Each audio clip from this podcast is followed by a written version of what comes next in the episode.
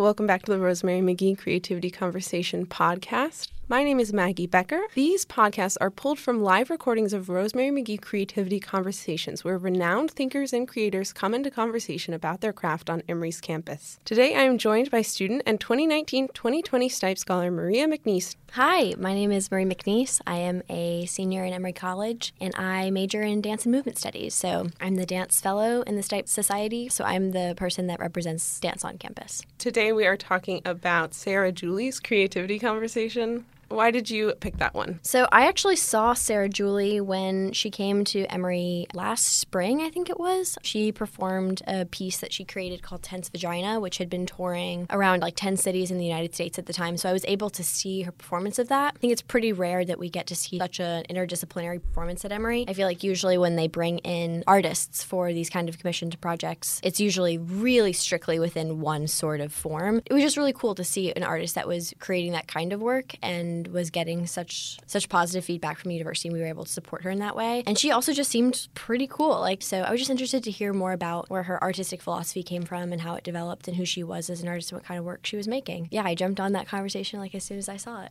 What did she talk about in the conversation surprisingly she talked a lot about how her role as like an arts administrator really impacted the way that she lived her artistic life she talked a lot about how she was in new york doing this whole starving artists thing and then kind of fumbled her way into like the development side of artistic nonprofits and how that really helped her kind of create a solid foundation for her as a business person as and also as an artist. Like she mentioned that she went to the Fringe Festival in Ireland and she made a lot of really bad financial choices that left her in a lot of debt and she is really passionate about protecting other artists and giving them the business skills to protect themselves and market themselves accordingly. She also talked a lot about like frankly like the criticism that she's received as being like not a real quote unquote dance artist because people see her work and they're like, oh, you talk to the audience and you laugh, and so that's not dance, which is like something that I can at least relate to right now just because I'm creating a work that's based on a play. I got a lot, I have had a lot of conversations with people that were like, well, is it theater or is it dance? Like, how much can you incorporate theatrics into a dance performance and still maintain the artistic integrity of a dance form? And something that I think was really inspiring was that she was like, it's dance because I say it's dance, and like it's the role of the artist to define what what form it is. Tell me about the project that you are working on right now? So I'm working on um, my senior honors thesis in the Dance and Movement Studies department. There are a couple of different tracks that the dance department offers for students who want to complete that project, and I'm going on the choreography track. So that's just creating a full length work based on pretty much whatever you want, as long as it's approved by the department. So I'm doing a work that's inspired by the play Waiting for Godot, which kind of birthed a new form of theater called Theater of the Absurd. So I'm taking like kind of the historical underpinnings of the writing of the work, which was created really kind of in post World War II Europe.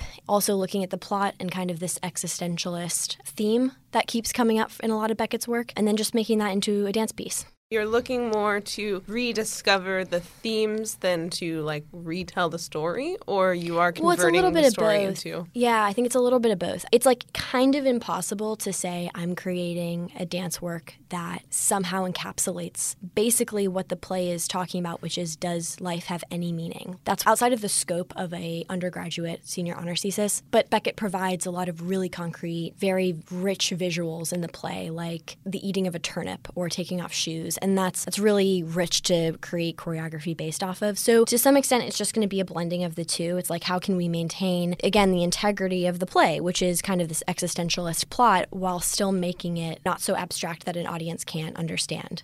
So, how did you fall into this interest in this play? Because one has to think as a senior who's about to graduate and kind of go mm-hmm. out into the world and try and figure out what your like life path is. It's very interesting to pick a play that's kind of like, is there a God?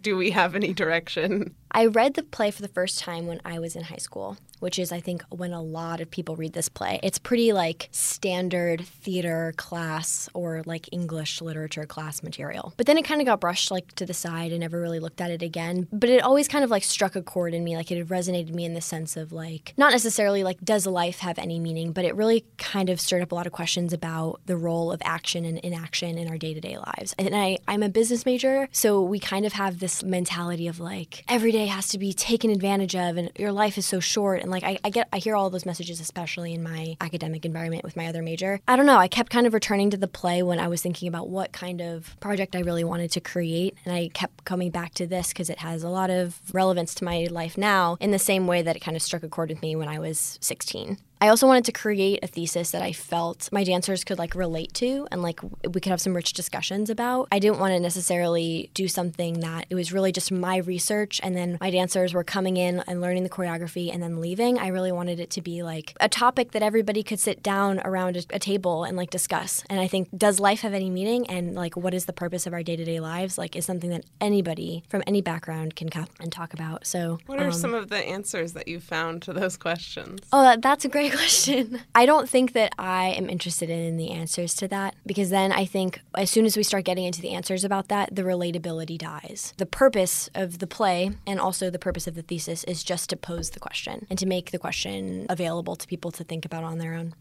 Thank you for sharing your time and craft with us. Please enjoy this Rosemary McGee creativity conversation with Sara Juli. Some of this audio has been cut down from the original video, which you can find on the Emory University playlist under Rosemary McGee Creativity Conversation Series.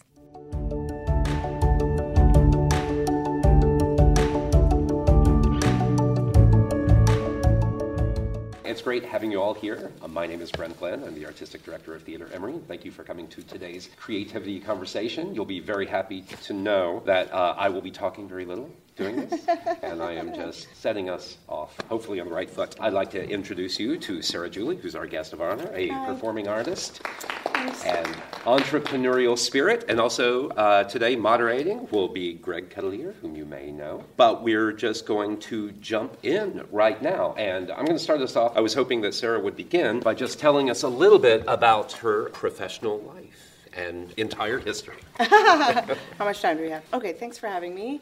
I have been, uh, well, I call myself primarily a dancer. I've been a dancer since I was three. I went to uh, Skidmore College in Saratoga Springs and was a double major in dance and anthropology, and then promptly moved to New York City to pursue a career in dance. And about five seconds into being in New York City to pursue a career in dance, I realized I needed a day job to be able to afford rent. So I had the thought process that was if I'm going to be a sort of, you know, typical struggling artist and not have a lot of money and want to pursue dancing, that I could get a job in arts administration with the thinking that would, at the very least, I'd be making contacts and meeting people in the field that I was passionate about, which is the arts and then dance in particular. So I had several uh, kind of the jobs you have in your early 20s, like bartender and waitress and caterer and desk clerk, and I did a lot of that when I got out of college. It was called the golden age of temping, pre 9 11, which doesn't really exist anymore. But anyway, I got my first kind of real job, jobby job at um, Dixon Place, which is a laboratory for contemporary art in uh, New York City. And I was their office manager, and what a brilliant first job that ended up being because I met literally thousands of artists that came to the door, and it was my job to serve them and help them and help produce their shows. I mostly did contracts and paperwork as the office manager, but it was really wonderful foray into the world of the performing arts in New York City because I got to meet so many people who ended up becoming part of my peer uh, network and community who are still I'm still friends with today. After that, moved to American Dance Festival where I um, actually met Greg but I was their um, development associate. So I got into this idea of when you get into arts administration, you have to there's several tracks that you have to pick, which you may or may not know from the start. The big ones are development and marketing. Uh, and I chose development, again, with the idea of thinking if I learned fundraising for the arts, that perhaps I could fundraise for myself, which has turned out to be true and quite useful. So I got a fundraising uh, job for American Dance Festival, and then also um, after that worked at Dance Theater Workshop, which is now called New York Live Arts in Chelsea, Manhattan, run by Bill T. Jones. It's a real amazing contemporary lab for performance. I was there before it became New York Live Arts when it was Dance Theater Workshop, which was a real venerable institution uh, supporting contemporary dancers. And then the concurrently this whole time that I've been working in arts administration, I had been and have been developing my solo voice and my solo practice. I have often wondered coming out of college, did I become a solo artist because I couldn't afford to pay anyone else? Or did I become a solo artist because I had a voice that was really clear for me and I didn't want to share that with anyone else? Thought long and hard, and I, I think it was a minor combination between the two. I happened to have this amazing thing happen to me senior year of college that not not happen doesn't happen to a lot of people. But for me, I took a workshop with a choreographer named Deborah Hay, who's now in her 80s and a, just a seminal, uh, amazing choreographer from the Judson era in the 60s in New York City, and somebody who's brilliant. And uh, second semester, senior year, I had a um, workshop, a two week intensive workshop with her as a visiting choreographer. And it was incredibly intensive. I don't remember anything else but being in a dark studio with her for two weeks with candles illegally in a theater. in that period of time, through her counsel and teaching and her practice, which is incredibly meditative, I found my voice. It was a real aha moment that I think doesn't happen to a lot of artists, but I feel really blessed that at such an early stage in my life, through this workshop, it unlocked something where I found a voice that I have that I have been developing and crafting since, which is has now been just shy of 20 years, which is the fusion of movement and text and song and sound and humor and a lot of engaging with the audience. I tend to do no fourth wall in any of my work. Anyway, so just back to the bio, which is I've been developing and crafting that voice concurrently with my day jobs. And what's nice about being in your 20s is you have a lot of energy and time. I didn't have a partner or children, of which I have both now. So that's great for your 20s. So I did things like rehearsed in the morning and the evenings prior to my 9 to 5, and, or the theater is largely 10 to 6 for me.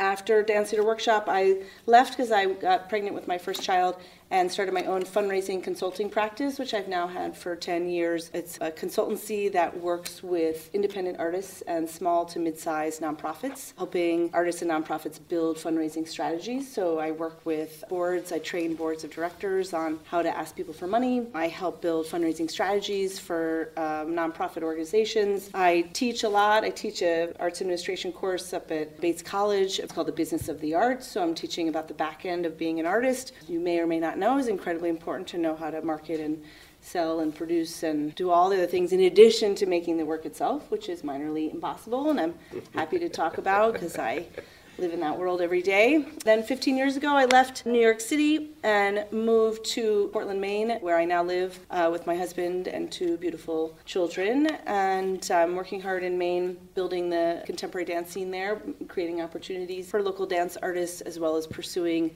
my solo career and my touring work and have my fundraising consultancy, which helps pay the bills. And I'm working on a new dance. I, have been um, touring this piece for three years now, and this actually marks the end of a three year tour of Tense Vagina. Uh, which I'm incredibly proud of and tired and proud. I've been talking about my vagina for a solid three years now. And um, I've started to make a new piece. I've noticed I'm kind of mentally in about marriage and the challenges of marriage, and that is called Burnt Out Wife, which perhaps one day I'll return with Burnt Out Wife. So, Sara, I remember the first time I heard. I, I, I met you, well, I suppose I met you before I met you, but, and I thought I knew you as a, as an arts admin person, and then a common mutual friend said, "Oh, you have to see your show." It's really interesting, and, and I'm probably getting this wrong, so I want you to tell me all about it, is that it's a show in which you give away your entire life savings and then you get it back by the end of the show. Is that right? So Yes, ish. Well, I think it's important to note that from 2000 to 2007, so there were seven years when I graduated in 2000. Uh, there were seven years in New York City that I just call, you know, pounding the pavement, where it's like put my head down, make work. No one's noticing, no one's paying attention, but I'm, you know, 22 to 28 or whatever that math is, you know, math, and was doing a lot of mixed bills, which I think is uh, really important. I don't know for the if that's something if you're interested in pursuing professionally as an artist, or just that idea when you first leave school, just like making making a ton of work, making I don't know, just just producing, you know, just coming up with ideas. The ideas were flowing, making stuff, trying things out, failing, and trying to put it in front of audiences. A lot of mixed bills, so doing a lot of like 15 minute bits on shared shows, which I think is a real gift to developing work seven years in, a producer in New York City who was running a venue called Performance Space 122, which is very famous in New York as a laboratory. Well, it's also famous internationally. It's now called uh, Performance Space New York. Uh, he commissioned me, so I got my first at 27. I got my first commission where he said he came to one of those mixed bills and said, "Look, you have a really interesting point of view, a really interesting voice."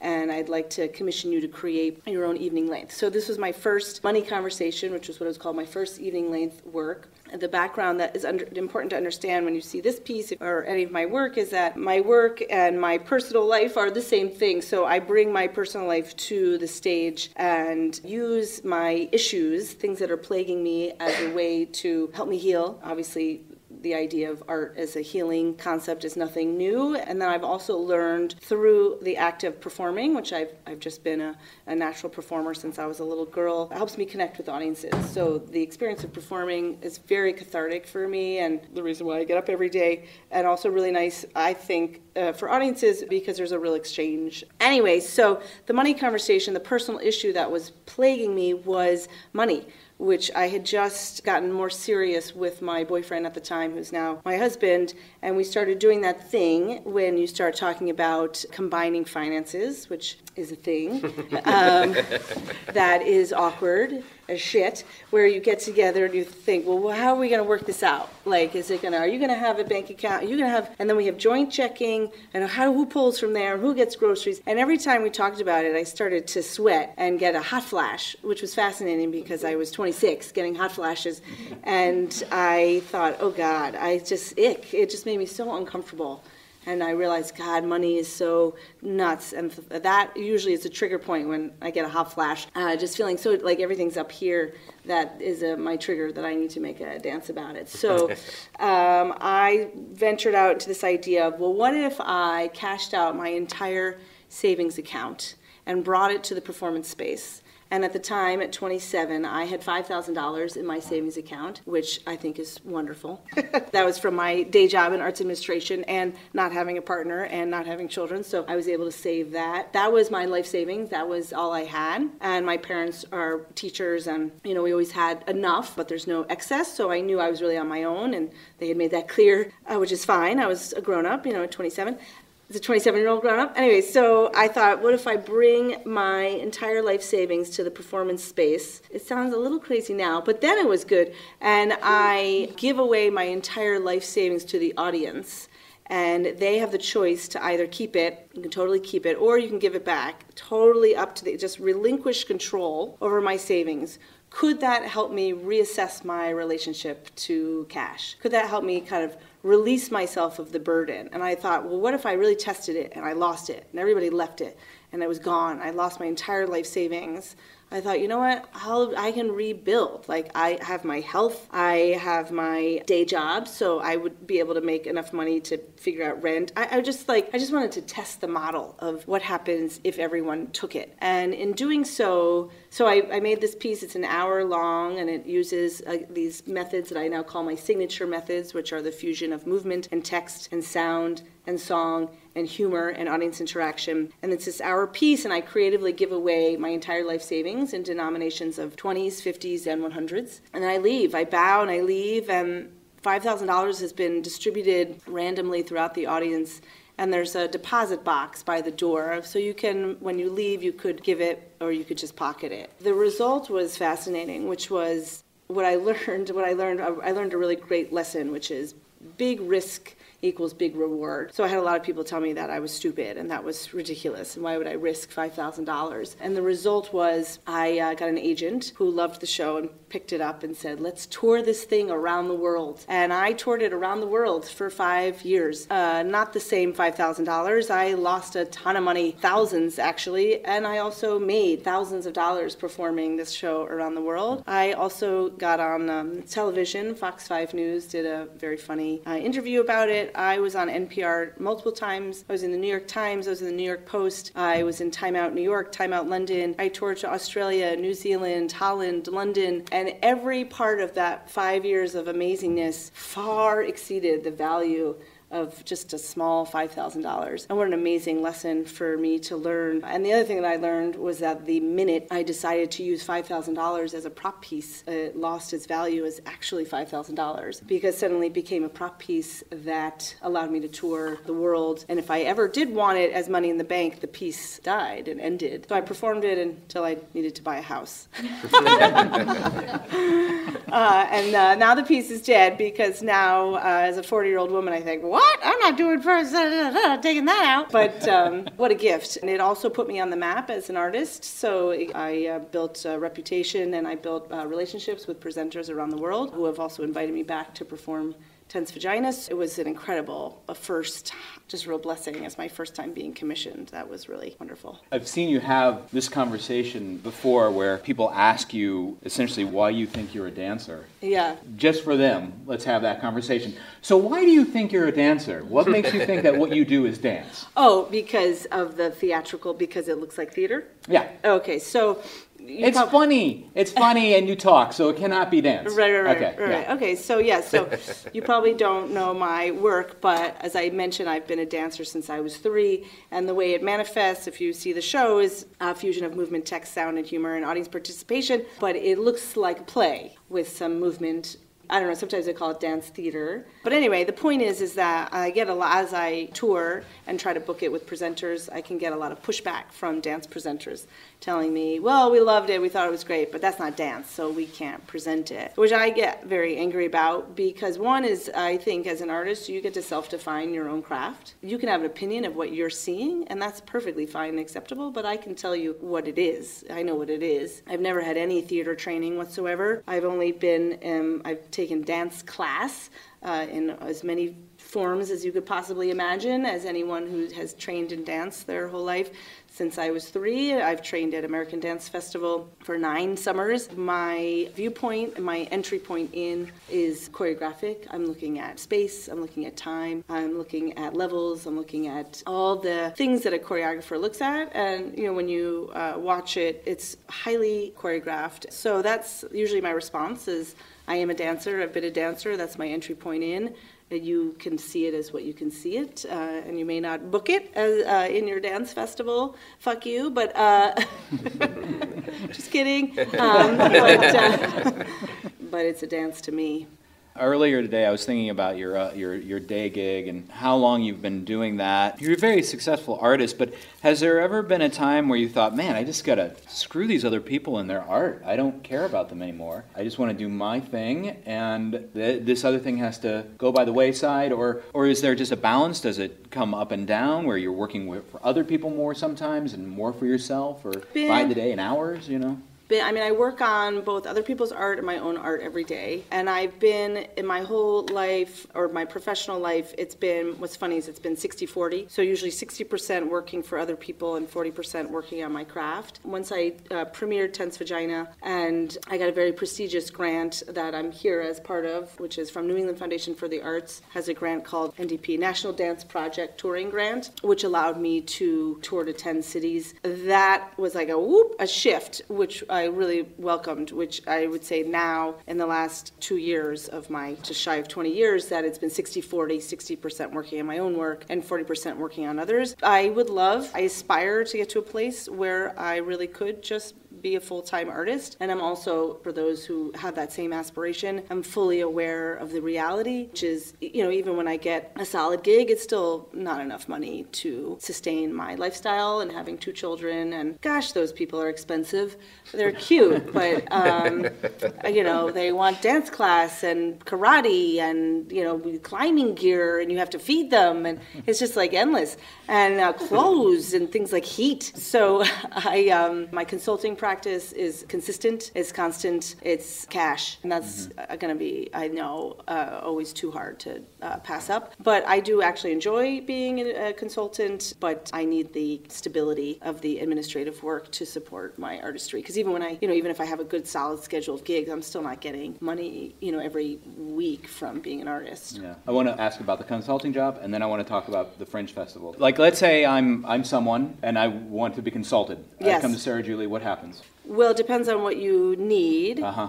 I just I like making things, but I don't really know anything besides that. Okay, so I work with artists from soup to nuts, you know, on building strategies, on building plans. So artists have lots and lots of ideas, but there's not a lot of education about the practical application of those ideas. Even from an academic institution, Skidmore, using my own school as an example, I learned uh, dance history, and you know, I took indie, Bharatanatyam. I mean, so many things that really enriched my own vocabulary and understanding of dance. But when I got to New York City, it was like, huh? Uh, what do I? How do I do anything? So I, depending on I ask what your goals are, what are your aspirations, what do you want, and then we come up with plans to kind of you know back into it. So I personally specialize in the fundraising end, so I can do overall marketing, but that's not my specialties. I have several people who work for me as grant writers, so I advise people on writing grants. I teach grant writing classes, and I also advise on individual giving, so coming up with plans of how you ask people individuals for money. So generally, people come to me with a I have a project, I have a performance, I'm, I have a show that I'm producing, or you want to get together together. I help them create a budget and a plan of how to raise the money for the project and then how to, you know, pay it out over time. And the last thing you want to do, which actually my husband did, is, you know, in those first couple years out of college, is to have these lofty ideas to put on shows and get into major credit card debt to afford those shows because that affects your credit score and that really can stay with you your whole life. And if you want to do things like buy homes and cars, you know, you need your credit score to be in good shape. So I, I teach a lot about financial responsibility. And for younger artists, I do a lot of like, more like teaching classes and workshops, and then you know more for mid-career and established that can get a little more detailed. Mm-hmm. Did that answer? Mm-hmm. I think so. Yeah.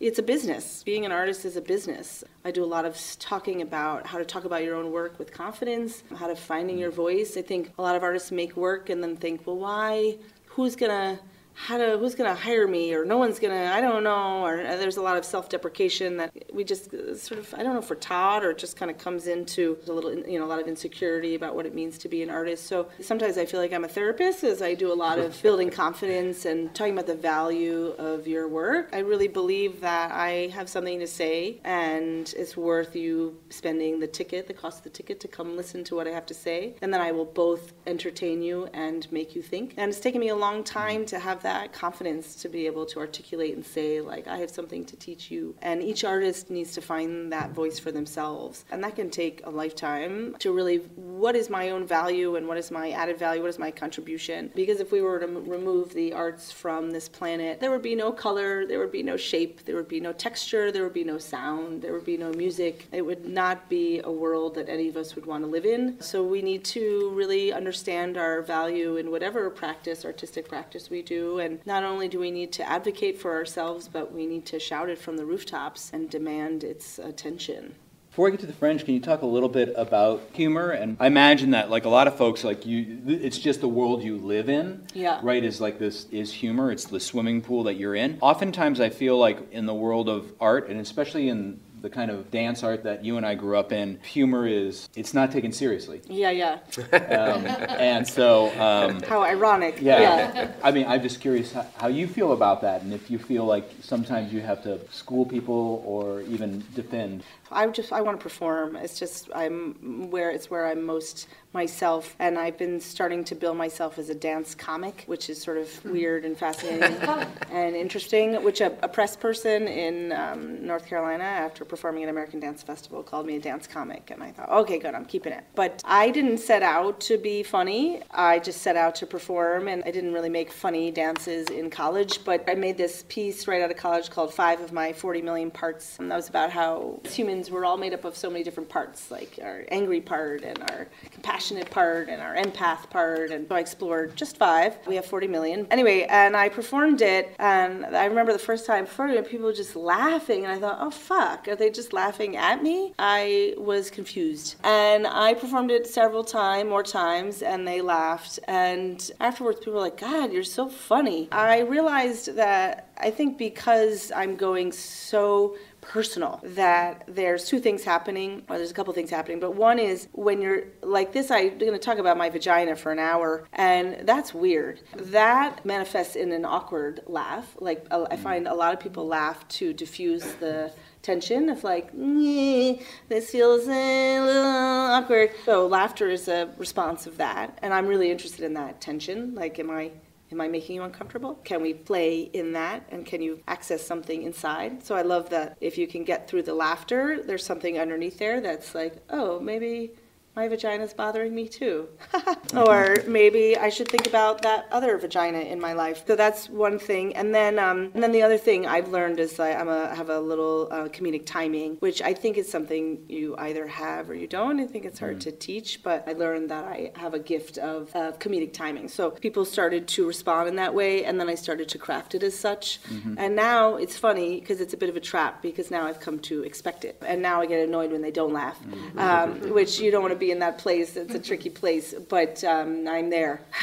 My next goal for myself is to do some stand up in some clubs, which is funny because I'm quite nervous about doing it. But I would like to see if I could kind of break into the stand up world a little bit and be a stand up comedian who moves rather than a dancer who's funny, and just see if I can perform more that way. Now, you went to the Fringe Festival and you performed this thing for 20, how many days straight? 22. 22 days straight. First of all, can you just explain what the Fringe Festival is and then uh, what that experience was like? The Edinburgh Fringe Festival, for those of you who may might not know, is in Edinburgh, Scotland, and it is the largest arts festival in the world every year. The festival takes over Edinburgh, and there are over 3,000 shows every day in Edinburgh in every art form you could possibly imagine, from puppetry to circus to uh, music bands to theater to dance to everything in between.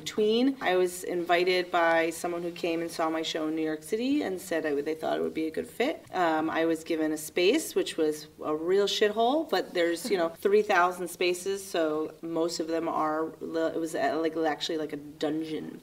Anyway, but um, it had 60 seats in it, and that was my home for a month. It was one of the most challenging things I've ever done, day in, day out, trying to like breathe new life into this piece. I had um, many mantras of today I'm going to perform it, trying to find something new was a mantra that often, like, let me find something new. I uh, performed for lots of sold houses, and then I performed a few. My lowest one was three people, which was an amazing experience because of the three pe- people, one was my agent, one was an audience member, and one was a press reviewer. And they sat right here in these first three seats in a small theater, and the press person actually was sitting there taking notes to like Wow. write a review. I was like, this is ridiculous. And uh, there's no fourth wall on the show, so I talk to the people, and the people talk to me, and we talk. And that was really hard because she was judging me, and I'm watching her judge me. But this piece, like uh, all my works, really live and die by the audience because I, I just have to work with the energy of the audience. So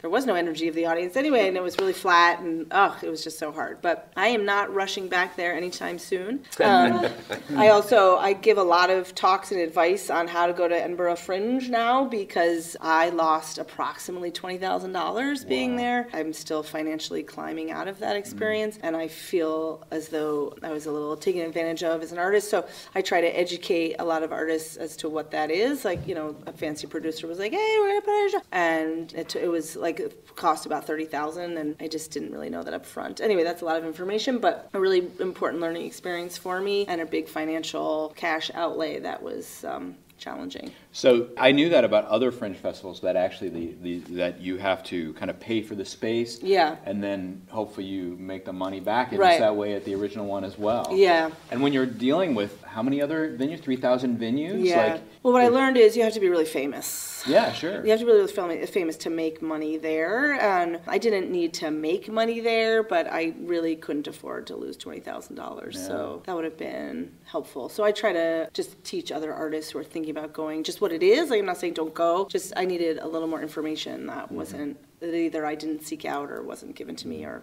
a combination of both. Questions? I'm curious as to uh, at what point in your process does text and song start to come in? Song, com- song comes later, but text is from the beginning. So I've gotten to a place in my dancing where I'm physically incapable of moving without speaking at the same time. And to me, they're the same unit. They're not divorced for me, they're the same. If this goes up, whoop, you know, like it just something has to come out. Anyway, so that's right from the beginning. And I do an exercise that I use myself, which is I do a lot of journaling and writing.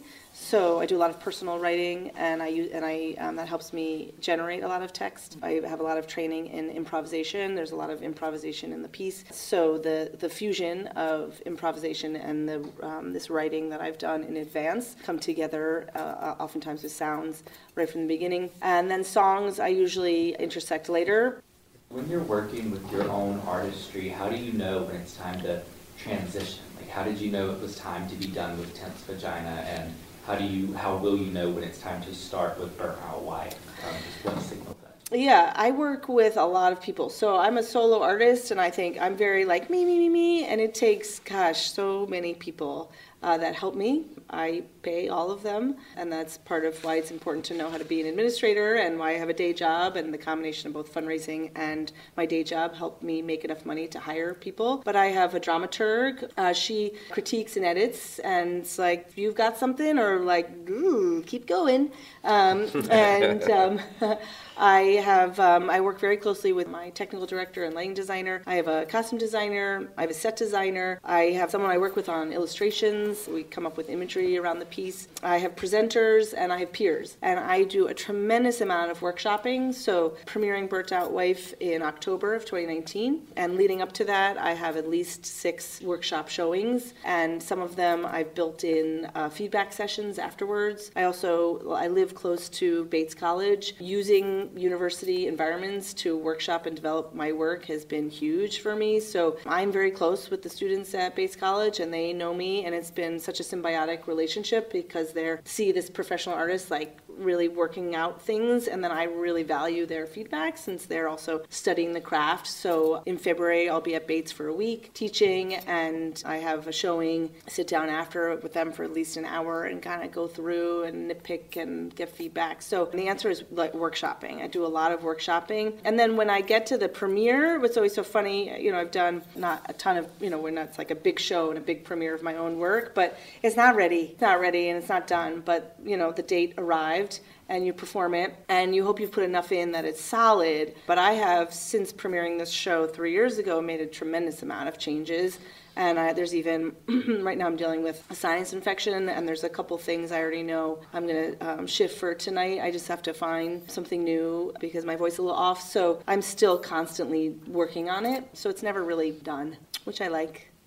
Could you talk a little bit more? You mentioned something very interesting to me. The uh, you have a dramaturg, yeah. who is somebody. I mean, how does a relationship develop like that, where you feel comfortable exploring and also accepting the critique of yeah, a person? Yeah. I mean, that's that's something that I think everybody could use, but it's really difficult to find. Yeah, well, this I've worked with. I worked with a dramaturg. I made this duet with this woman, Claire Porter. Yeah. She's an amazing performance artist. I think she's a genius. And she and I made a duet together that we have um, we premiered at American Dance Festival and we had a, um, a dramaturg come in at the end because we had made this piece and saw it had a bunch of holes that we didn't know how to fix. And she came in at the end. I was like, well, you might want to do this, you might do this. And I found, oh my God, it was so defensive that I just didn't like what she had to say because I found myself just defending all the choices we had made, even though I knew it wasn't working. Anyway, so I learned through that process that for this process, this is my first time working with a dramaturg from the beginning. Mm-hmm. And what I'm really learning that I appreciate is as I'm making it, nothing's precious yet because I haven't made it. So I'm showing, we're going, right now we're working on structure and arc, we're working on narrative, and she's right now a wonderful bouncer of ideas since I'm used to doing a lot of that creative process by myself that I'm just feel so blessed to be at the beginning going, well, what do you think of this? Or would this make sense? Or what if we went in this direction? And I'm finding what a really good dramaturg does, which this is really hard and I could never be a dramaturg, is they don't they support you but don't push you to go in a specific direction. So they're really there to support your ideas without i'm so bossy like when i see student works i'm like just don't do that. Do this you know and that's not really that's not really teaching. That you know that's just like directing in a way that's a bit abrasive. So she's very good about just being very soft with me and being like well have you considered? So i don't know how to be a dramaturg but uh, Right. I, I found somebody who's very conscious of me being in control while her being this amazing bouncer off of ideas Well, thank you so much for talking thanks to us. Thanks for us. having me Yay.